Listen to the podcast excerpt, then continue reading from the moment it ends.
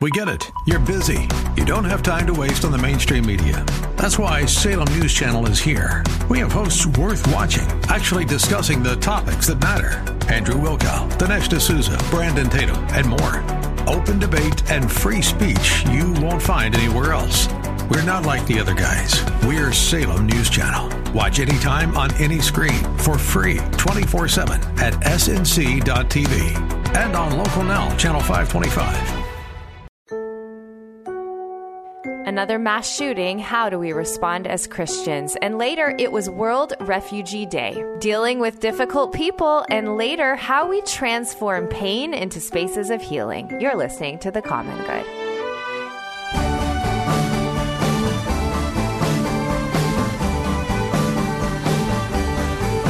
Welcome back to The Common Good on this Tuesday evening. My name is Aubrey Sampson, and I am joined by a special guest co host. That is my friend, neighbor, author, speaker, Catherine McNiel. Hi, Catherine. Hey, Aubrey. Hey, Radio World. It's great to be with you today. Thanks so much for being here. Uh, Catherine is here today because my regular co host, Brian, is on vacation. He sent me a picture of himself poolside yesterday, and I was like, Oh. please don't send me these pictures anymore. I would, I would rather not see this. But he is apparently enjoying his life in, I think he's in South Carolina, North Carolina, one of those places. And so, because of that, I get to bring my friends in the house today. And so, Catherine, it is so fun to have you here. And I'm sorry to bring you on. I'm bringing you on, and we're going heavy really quick, but it just feels like you can't go on the radio anymore without covering another horrific story of another horrific mass shooting. Uh, there was a shooting. Three people were killed at an Episcopal church in Alabama, and unfortunately, this one seems you know there it was um, a. I don't know that they would say a member of the church, but a regular visitor of the church. It was at a potluck event, and just a pretty, you know, I mean, anytime you hear these stories, it's devastating. Whether it's a school, whether it's at another, you know, a hospital at a church though especially i think for christians we kind of go whoa whoa is there no place sacred anymore and um, I actually want to play some of the audio hearing from the captain of the police in the city in Alabama, but also some of the churchgoers to hear their response as well. So let's take a listen to that. America's latest jarring example of gun violence. They were having dinner and they were having fun, and then the next minute they weren't.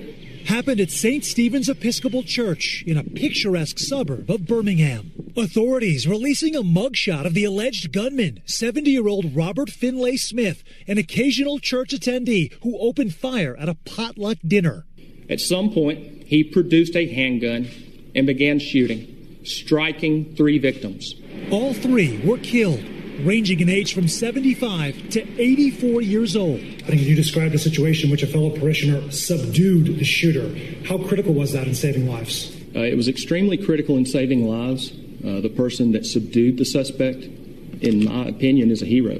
Police did not reveal a motive, and the county sheriff's office says the shooter has no booking history there. Hundreds came out for a church service this morning, sad and shaken. especially with a church environment. I think a place you consider to be really safe and a place of refuge is now kind of violated in a way. A minister here now has direct ties to two church shootings. He tells me he went to Seminole School with two people murdered at the horrific church massacre at Mother Emanuel Church in Charleston, which happened exactly seven years ago today. A country in crisis. I was just really sad. I think it's sad to see like something like that happen where you live. confounded again by gun violence and split about what to do about it. So, Catherine, he, you know, hearing that, hearing their devastation, hearing the, um, I mean, there have been more mass shootings in America this year than there have been days in the year. So it is uh, becoming an increasing,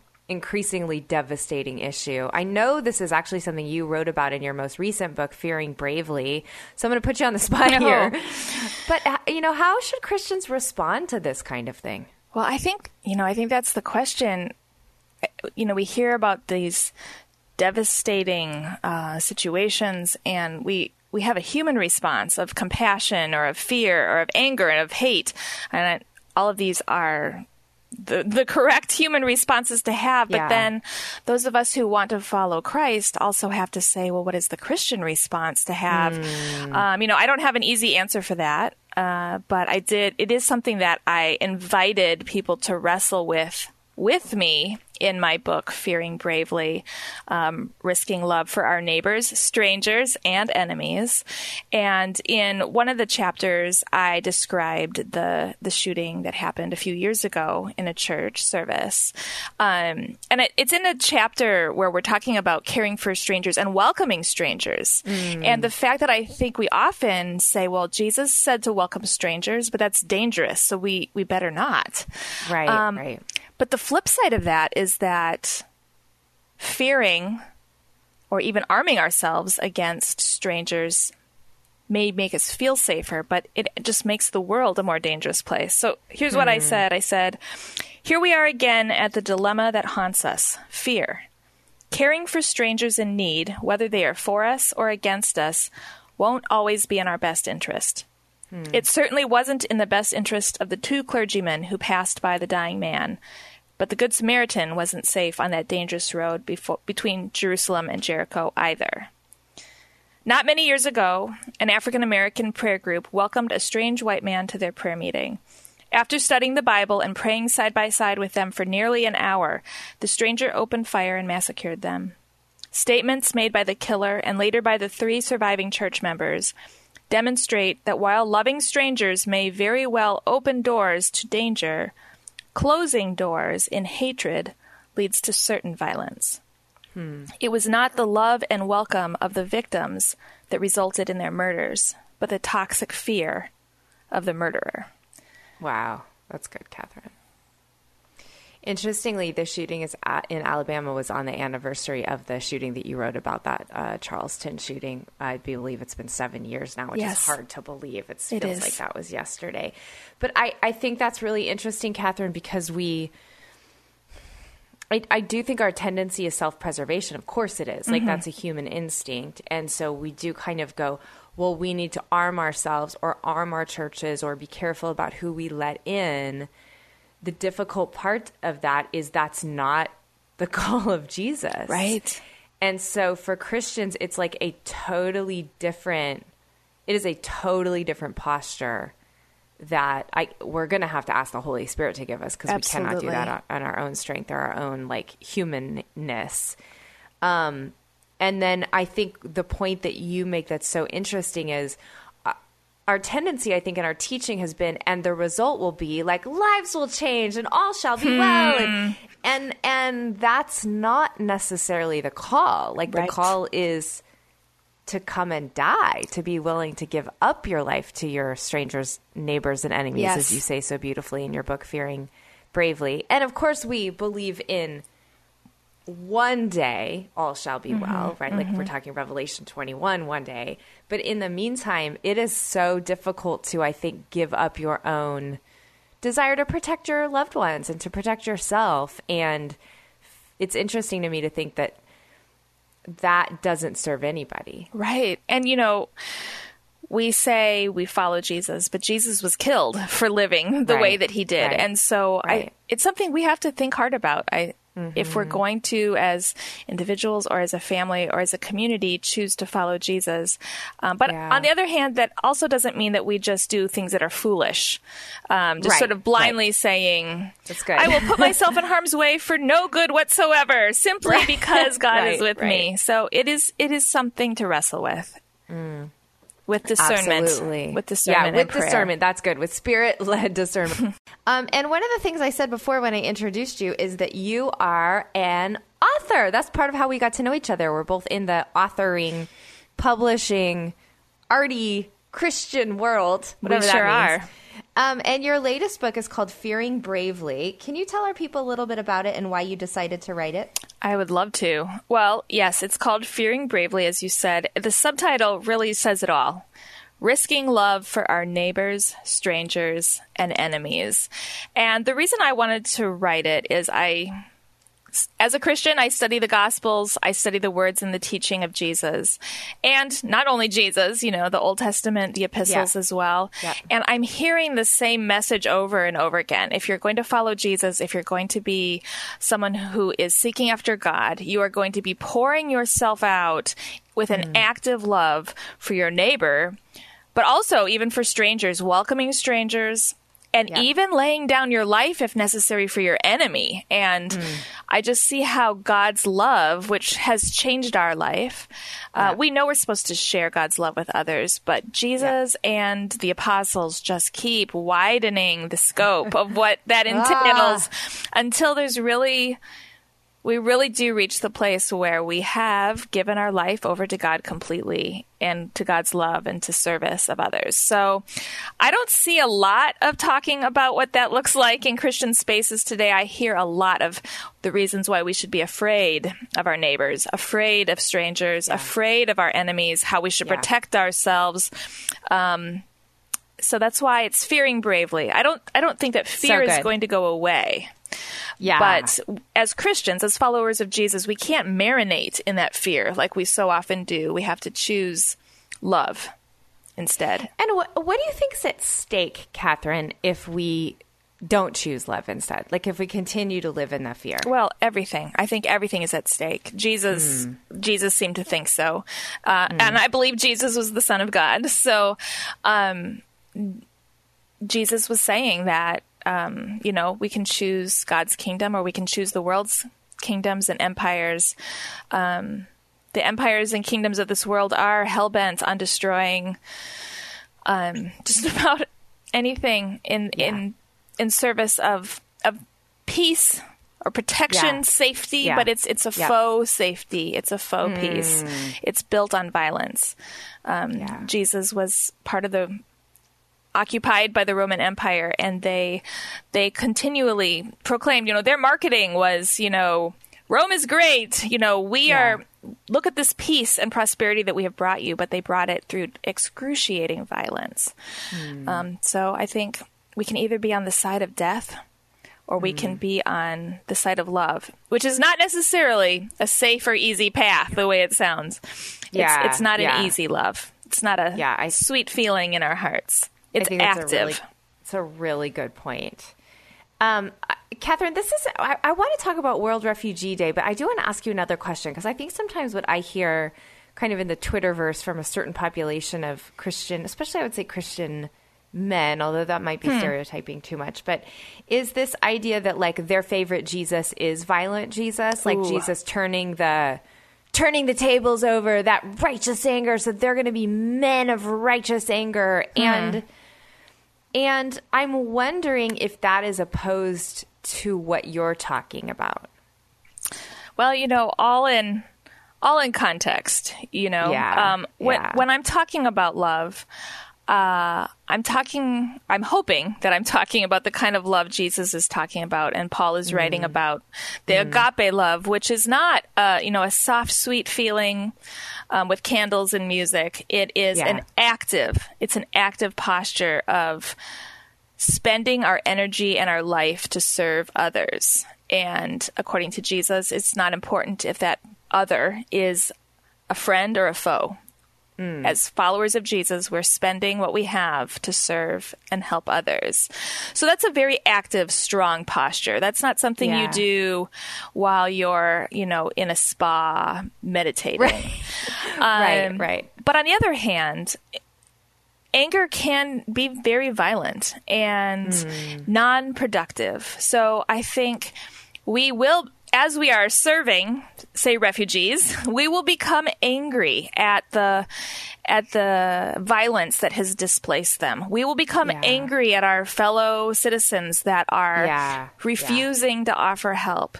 But it has Yeah. to be an anger that it loves even its enemies and is mm. willing to lay down our lives even for our enemies. So that's that's going to be a lot more complicated either than the anger that's turning tables tables or the love that's listening to uh, you know instrumental music. It's going to be stronger Yeah. than both of those postures. Wow, so good, Catherine, so good. Well, I'm so glad you brought up the topic of refugees because yesterday was World Refugee Day.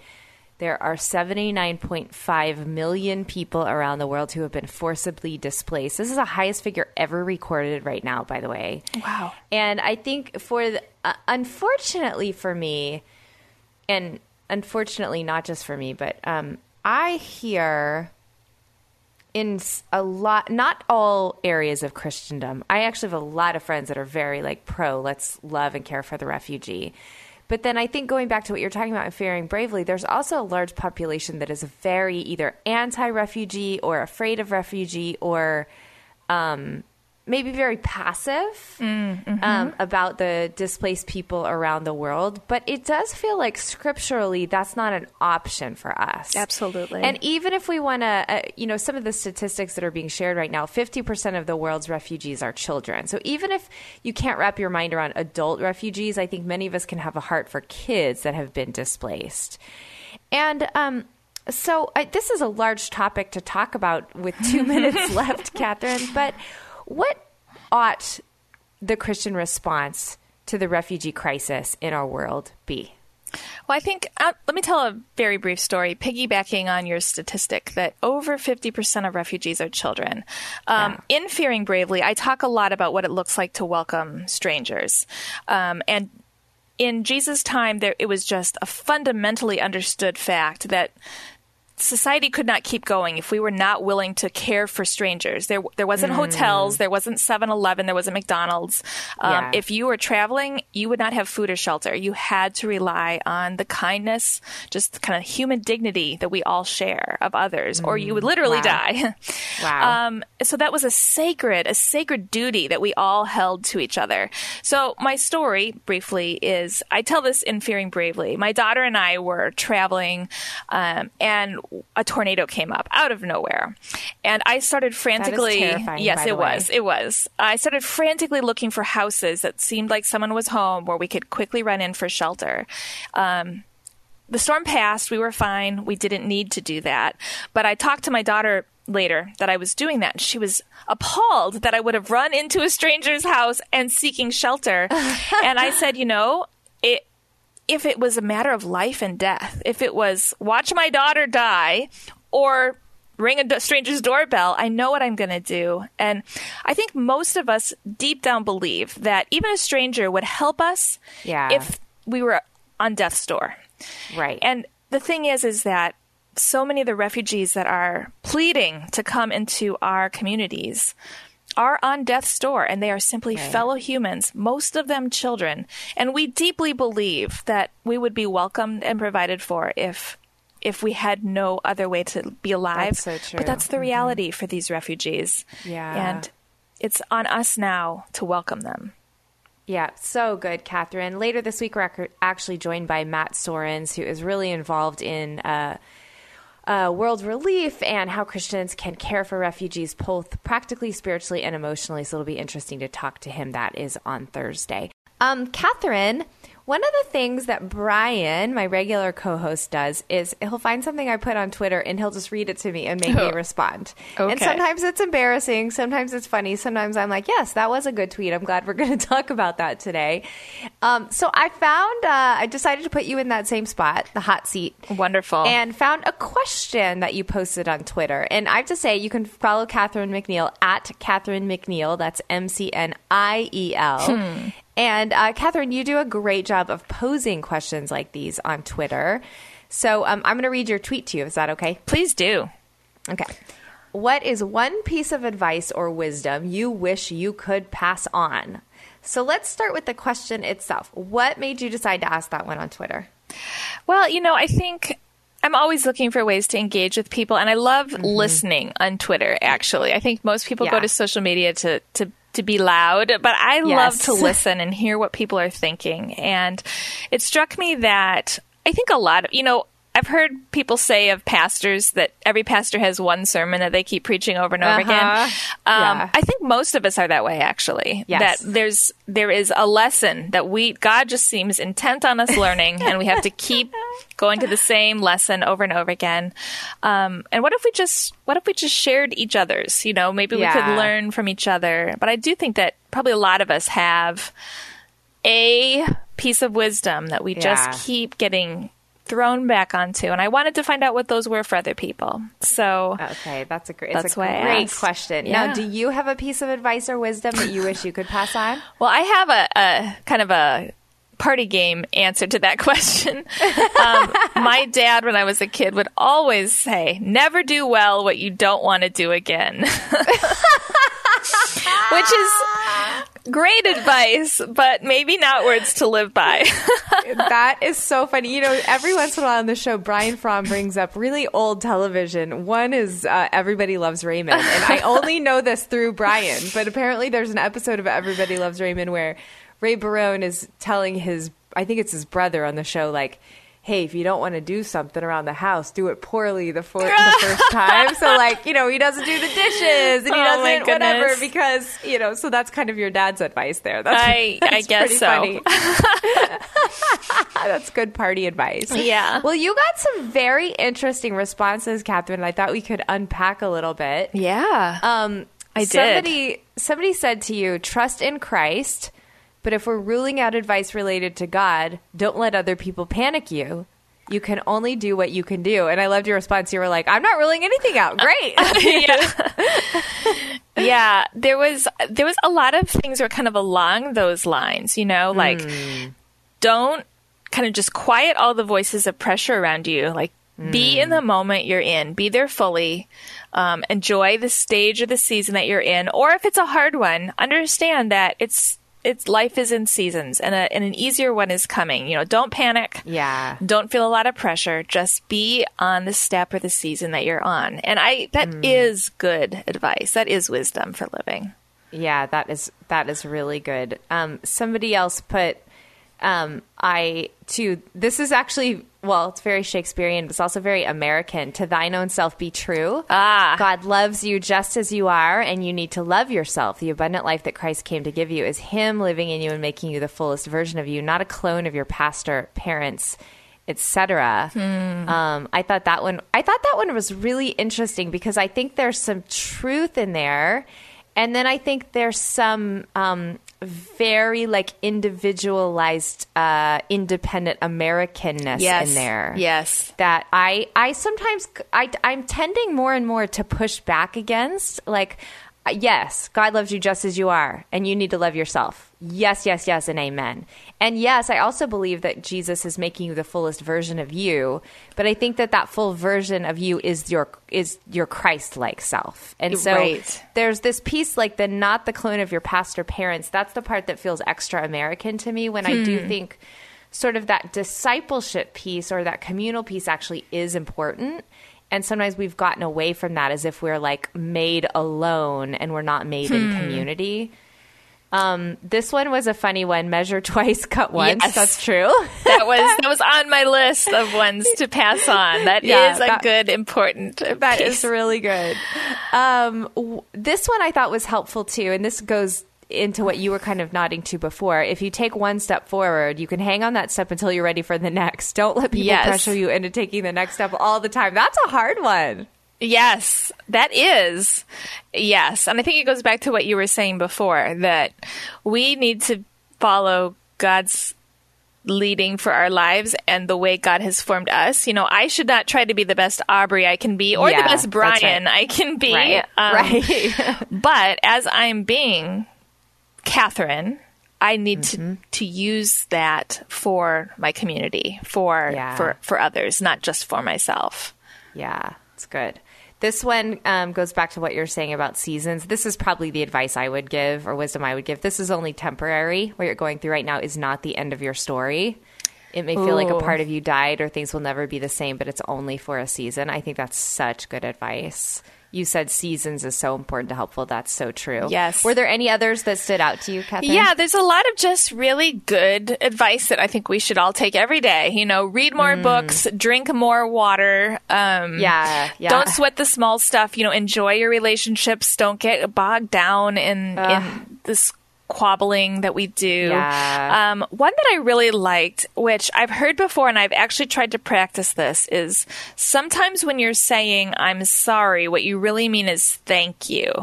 And so Oh, obviously, interesting. Aubrey, like if I say something rude to you, Yeah. what I need to say is I'm sorry, not thank you. Right. But a lot of times, uh, like if you came to pick me up for lunch, but it took me a while, instead of saying, I'm sorry that I'm late, I could say, thank you so much for waiting. Um, and I think a lot of us, especially women, tend to just apologize for existing when I think So what we true. actually mean is, I appreciate you.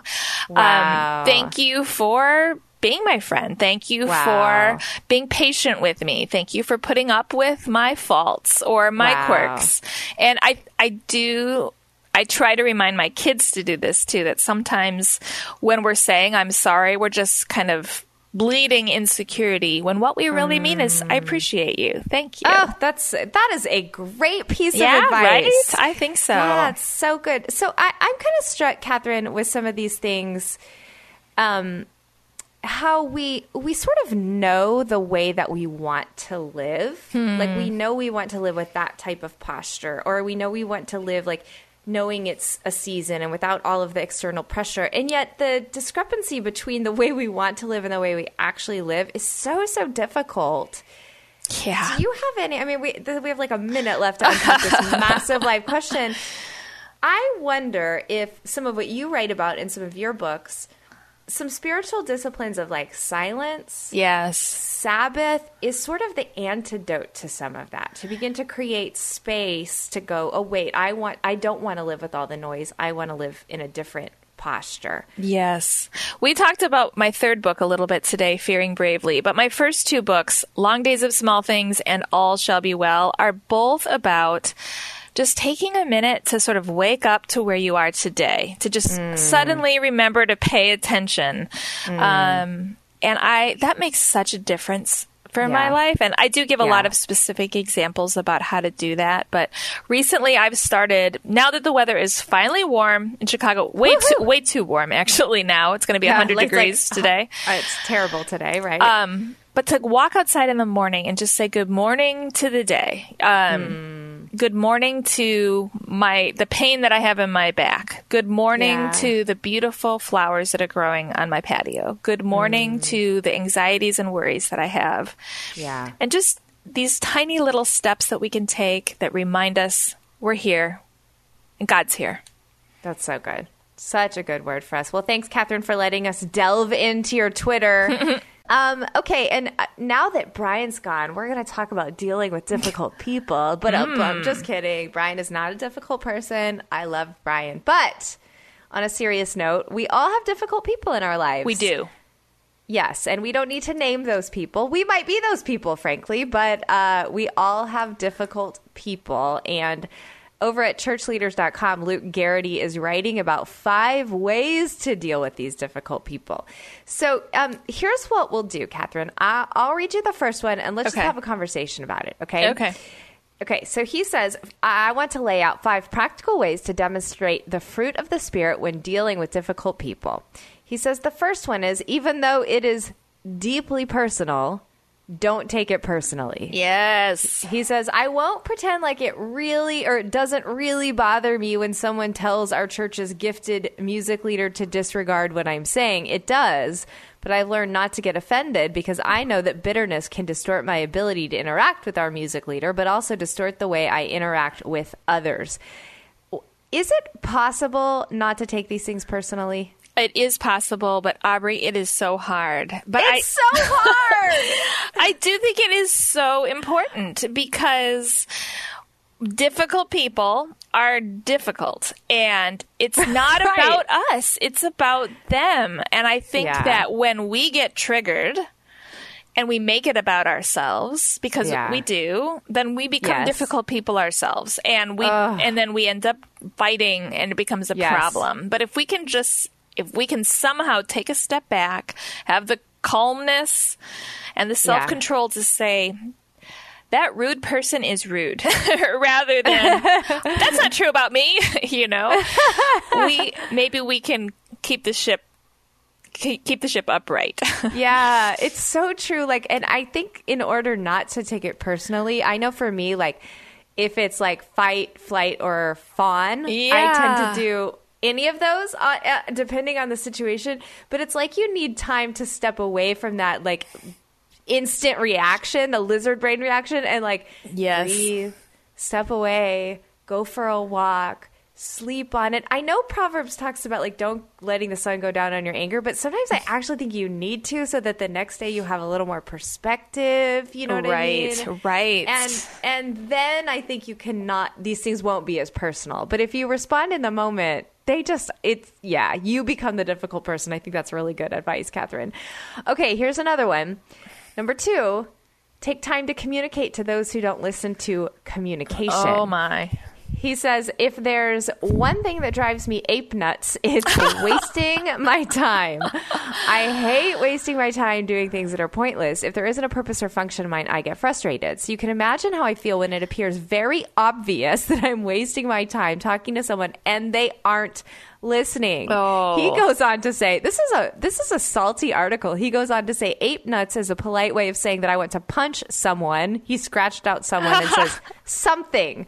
So basically he's talking about how it feels like a waste of time to communicate with people who aren't listening, but actually you need to be you need to over communicate. He says it's mm. worth being cautious and patient. What are your thoughts on that one? Oh, I I think I'm too triggered by this to even have. this is probably the pet peeve for me. This is where it gets hard. I can, you know, blithely and spiritually say don't be triggered for that first point, but I'm I'm too triggered for the second one. I really value good communication and efficiency. And so whenever I have very clearly laid out instructions in an email Yes, or very yes. carefully gone over the plan with someone and then they do not do what they agreed to do. I have to take a step back. you know, Kevin will always tell me, like, Aubrey, people don't read emails, people don't read text, people don't listen to messages. You just have to communicate and communicate and communicate and communicate. And I'm like, ah, but why? Although I am so guilty of not reading emails all the way through, so I I get this. But okay, that's a, that's a good one. All right, so none of these are easy. All right, No, here's no. number three. Okay. I think this one is really really helpful.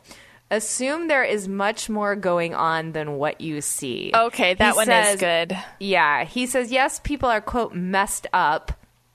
And yes, this is known as quote sin nature or original sin or total depravity or quote you've got baggage and you're spiritually broken. He says, but people get more messed up as they interact with other messed up people. So we have a whole world of messed up people who are messing each other up, and even the whole, and then the whole thing is a mess. Yes. This is funny. He says most people have no idea that they are the way they are. They are completely unaware of how unteachable they've become.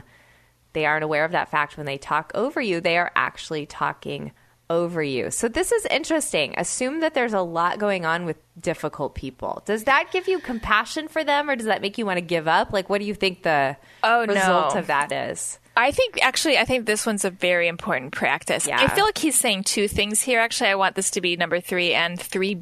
Mm-hmm. But uh, something that I try to teach myself and teach my kids is that, you know, when, when I'm driving and then somebody flips me off or Mm-hmm. does something rude or someone at the grocery store, you know, some people are just gratuitously rude. And Yeah. I always try to think to myself, wow, what kind of a day are they having? Or what kind of a year are they having? Or what kind of relationship are they feeling stuck in? Or what kind of trauma were they raised in? Or Yeah. to cause them to just be, Yeah. to have so much rudeness just pouring out of them. They must be hurting. Right. They must be hurting a lot. Um, which does sort of, I think, give us more resources to respond. I think when so, we can see gratuitous rudeness as Yeah. again going back to that first point not about us but about them Mm-hmm. Um, and realizing man something's going on with you today i'm gonna i'm gonna pray for you is there any way i can help you know that's that's Mm-hmm. Yeah. that's different I think that is, you're right. That's so good. Cause I know for me, I get to the point of like, I can, I can go so far with difficult people, engage again, again, and again. And then at some point I hit my breaking point, And sometimes that's years, but I'm like, you know what? I'm done. Yes. I can't take this Yes. anymore. And so I think to be able to, to go back to the resource of like, this person has a story doesn't mean you have to be their best friend, but this is helpful in like that endurance when it comes to engagement. Yes. All right, let's read the the last two. Okay. Uh, pray for wisdom, guidance, and breakthrough. That should probably have been number one. Maybe. and then five, don't be guilty of what you find problematic. That hmm. one is that one's interesting. So if this kind of goes back to something you had said before, like don't become the difficult person. Yeah, yeah. He says if you're complaining about people not listening to you, you better make sure that you aren't guilty of the very same issue. So do you want to take one of those Catherine prayer for wisdom, guidance and breakthrough or don't be guilty of what you find problematic? Do Sorry. any of those stand out to you? Oh, oh, oh. Yeah, you know, okay, this is kind of a random thing to say, but do you know what I think is super helpful in this area is Sesame Street. Um, I love how those Sesame Street characters think about Oscar the Grouch, you know, Yeah. and Bert and Ernie, like they all have and Big Bird, super anxious, you know, like everyone is a super difficult person on Sesame Street, and That's yet so true. they all find a way to get together and and nobody's really offended by Oscar. They know who he is, and nobody Right. gets too worried about Big Bird. They know how Big Bird is. Um, I think if we could all be a little bit more like Sesame Street and just be like, you know what, my so good. neighbor is kind of crazy, but he belongs to me. We're together. We all get it. We're all together in this community. I Yeah. love that. Sesame Street has so much wisdom for life. All right. Well, that uh, those are five ways you can deal with difficult people in your life. I think we summed it all up by saying just watch Sesame Street That's and right. learn from that. Coming Words up to next, live by. Yeah, words to live by. Um, well, Catherine, I was I uh, one of Brian's actually favorite uh, shows to watch is the Today Show, and Oh. so in Brian's honor, I decided to take a little bit of time at the Today Show and try to find something that he might find enjoyable while he's gone. A little nod to him, and actually, Okay. I watched this video that I, I I'm going to play some of the audio from for you, but it is the story of a former KKK building in Fort Worth, Texas, that is now being transformed into a space of healing. Really, really powerful. Wow. Let's take a listen. These Okay. crumbling walls hold a dark, terrifying history. What happened in this space? There were initiations here, there were meetings here, there were performances here, All for the Klan. All for the Klan. The Ku Klux Klan. In 1924, one of America's biggest Klan chapters was right here in Fort Worth, Texas. This three story brick building was their home, built to hold many of their 7,000 members. They paraded in downtown Fort Worth in full regalia. They even dressed up their horses And they practiced all of that right here. right here in this building. It is the only such Klan building still standing today, built complete with an auditorium, a performance stage, and a very clear message. This building was put here so that everyone would know who's in charge. People had to pass by this building almost every day. This is Main Street, so this was the main thoroughfare through which people moved. The architecture of the building is specific. It connotes power and intimidation. Watch your step.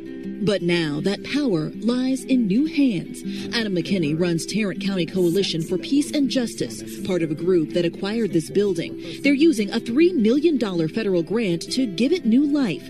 A performing arts center, offices and living space, a farmer's market. But most importantly, a community center catering to people of color, members of the LGBTQ community, the very people this place was built to exclude. So I'm really looking forward to opening these doors. Sharon Herrera runs LGBTQ Saves, a youth safe space, one of eight groups to be housed inside.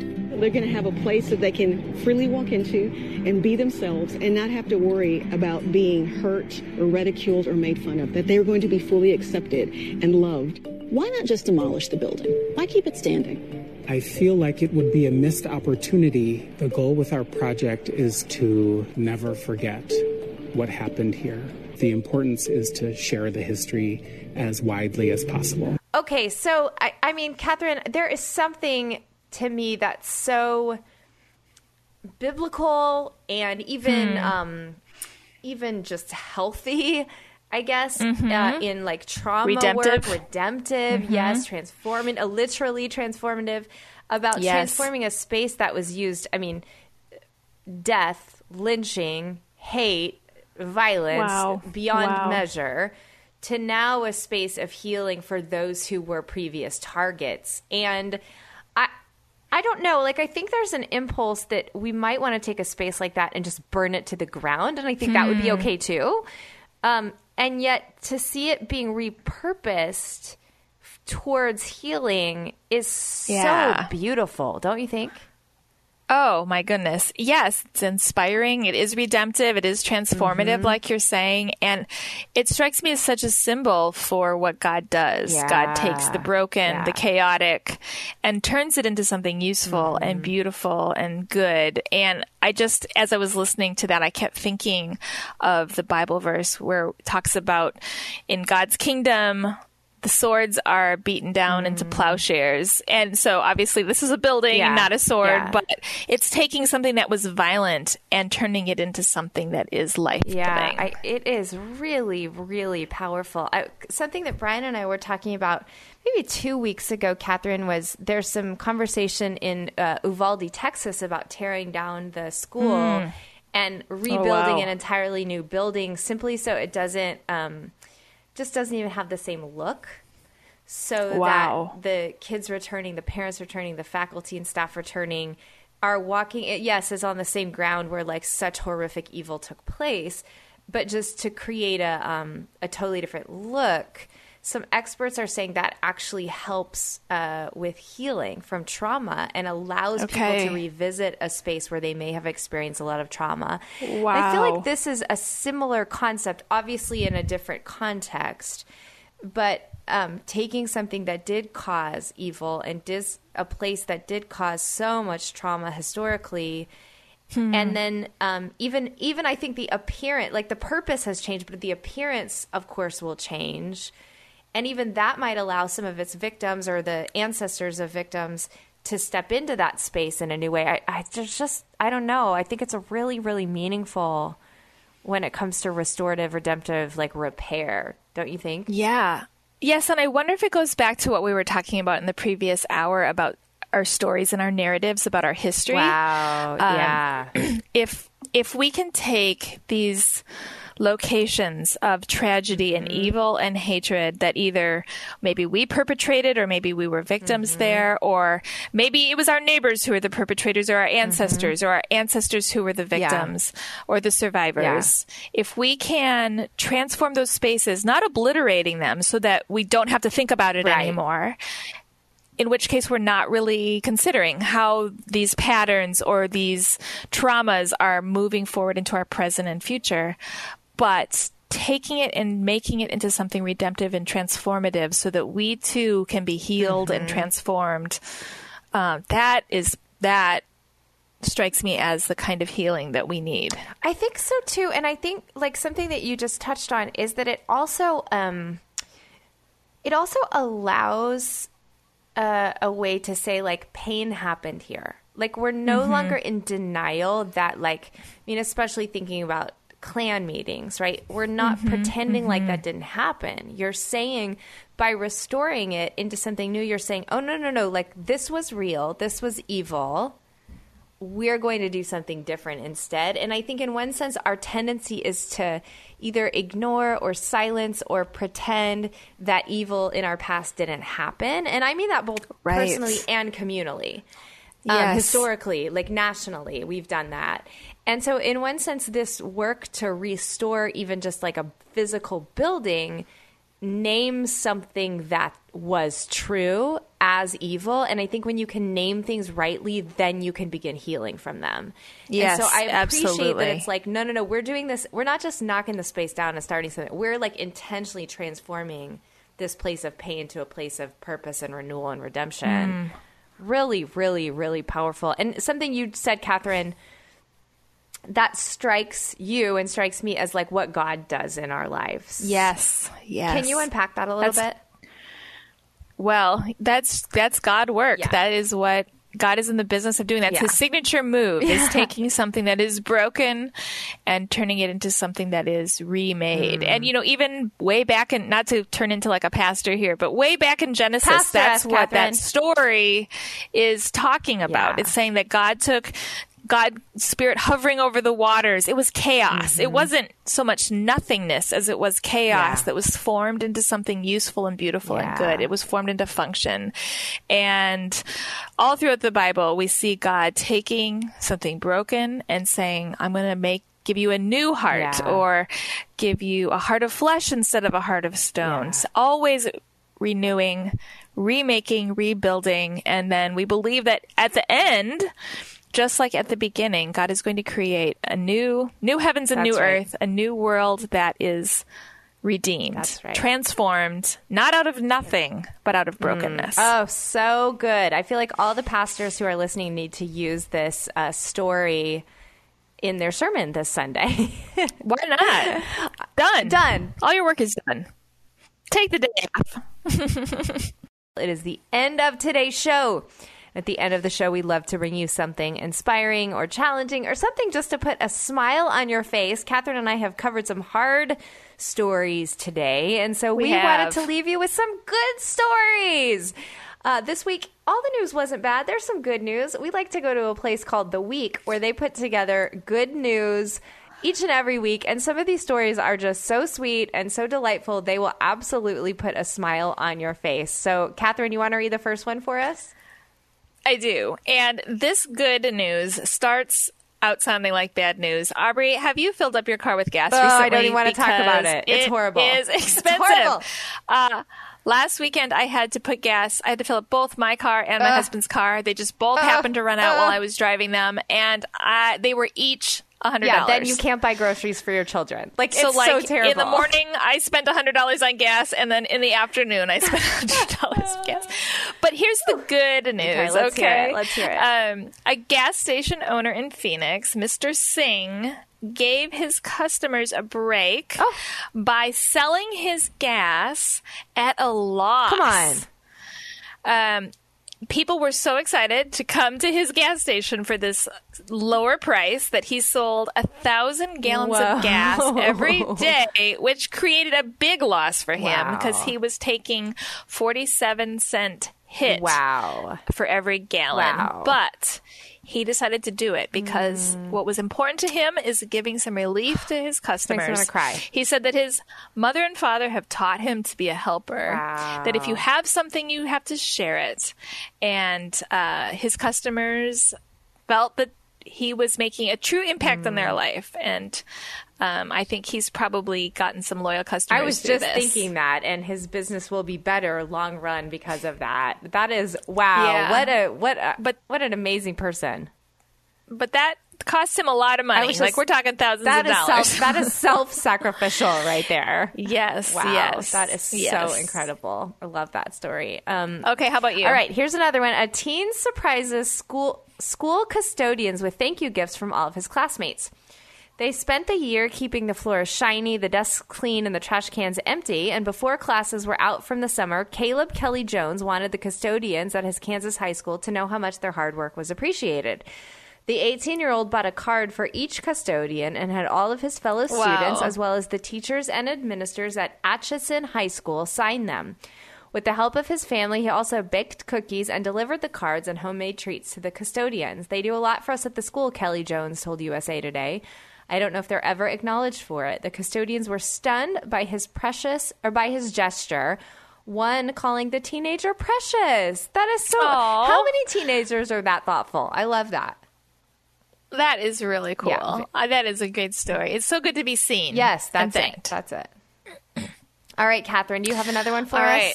I do. So, this is about a high school senior who was injured in a car crash, but she achieved her goal of walking at graduation. on. Yes. Um, this young lady, I believe, has a senior quote. She's from Myers, Florida, and her quote of choice is It's almost impossible to get it done until it's done. So if you put your mind to it and work for it, you will do it. Um, she was hit by a drunk driver and su- suffered traumatic brain injury. So instead of being able to go to class, she had to spend the last several months at physical therapy where she's been learning how to walk mm-hmm. again. Carter missed out on the typical end of year activities for seniors, but she vowed to attend graduation. She made it her goal to walk across the stage unassisted to receive her diploma, and on May 21st, she did exactly that. Carter's mother, Ms. Cook told the news that since the accident, she's been sad and upset, but there have been other emotions like, wow, this girl has the strength to move on. Mm. We need to look up to her. Unbelievable. Whew. Man, those stories are so inspiring because I, I mean, okay, it's not about me, but if it were me, I would just Oh. lay in bed. Like I think I would just give Yeah. up. But the fact that she's like, no, I will walk across the stage at my graduation and and doing Yes. it is so powerful. Yes. All right. Both of my stories have had a tinge of bad Yeah, news they with good of news. had. So I hope you have just a great one for us. I'm like really happy I get to share this story because I feel like this is the the best story of all time in all of history. Are you ready for it? okay. I, I am so Okay. ready. A 104 year old woman's wish comes true when she gets to hold a penguin. It finally penguin. happened. Bertha Comer's lifelong dream of holding a penguin came true. The 104 year old Farmington, Connecticut resident was able to meet with Mr. Red Green of the Mystic Aquarium earlier this month.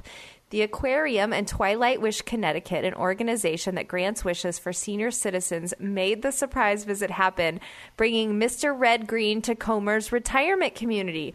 I Oh. didn't expect this, she told the local news there. Best part was petting him and seeing him up close. She laughed and smiled as Mr. Red Green curled up on her lap, content with the attention he was receiving. Comer's granddaughter, Karen Rivkin, was there to witness this magic moment. I am just so excited for her and just so happy that she was able to have this wish come true and just to have been in our Oh. life for as long as she has. Isn't that That so is amazing. That is. I feel like wow. I want to hold a penguin. year old woman and a penguin. I want to hold a penguin. one, but I want to see a 104 year old woman hold a penguin and like be happy about it. That is so beautiful. I love that story. That is terrific. All right, Catherine, Okay, you want to read the last one for us? Yep. Swimmer and conservationist strives to protect the planet while breaking records. It's almost hard to know what that even means, okay? But last month, Merle Liivand put on her monofin and set off not only to break a swimming record, but also bring attention to the problem of plastic pollution in the oh, wow, cool. oceans. So again, my story has some bad news to it. Always. But on May 7th, the Florida resident broke the record for the longest swim while wearing a monofin. She swam 26.22 miles off the coast of Miami, finishing in 11 Come on. hours and 54 minutes, according to the Guinness World Records. She says, swimming with the monofin without using my arms is similar to how dolphins and marine animals swim. They have a fin and can't use any arms. During her swim, Liivand picked up trash that she found in the water and placed it in a kayak that was following her. Wow. Part of her swimming mission is to get more people to understand the problem of marine pollution and take action. She says, at the end of the day, this isn't just about a record. It's about helping the community and the world. We need to make sure that we're all healthy. Hmm. Healthy humans means a healthy planet. Wow. Way to go, Merle Liivand. That is amazing. Aubrey, you need to get her on this radio just- show because this sounds like she is in favor of the common she is good. working for the common good. We should have her on the show. Yeah. All right. Well, those are some of the good stories of the week. It wasn't all bad. There's some good news for you. And thanks so much for joining us today. Catherine and I will actually be back tomorrow from 4 to 6 p.m. For Catherine McNiel. I can't wait. I know. I can't wait. Can't wait to have you, Catherine. For Catherine McNiel, I'm Aubrey Sampson, and you've been listening to The Common Good on AM 1160. Hope for your life.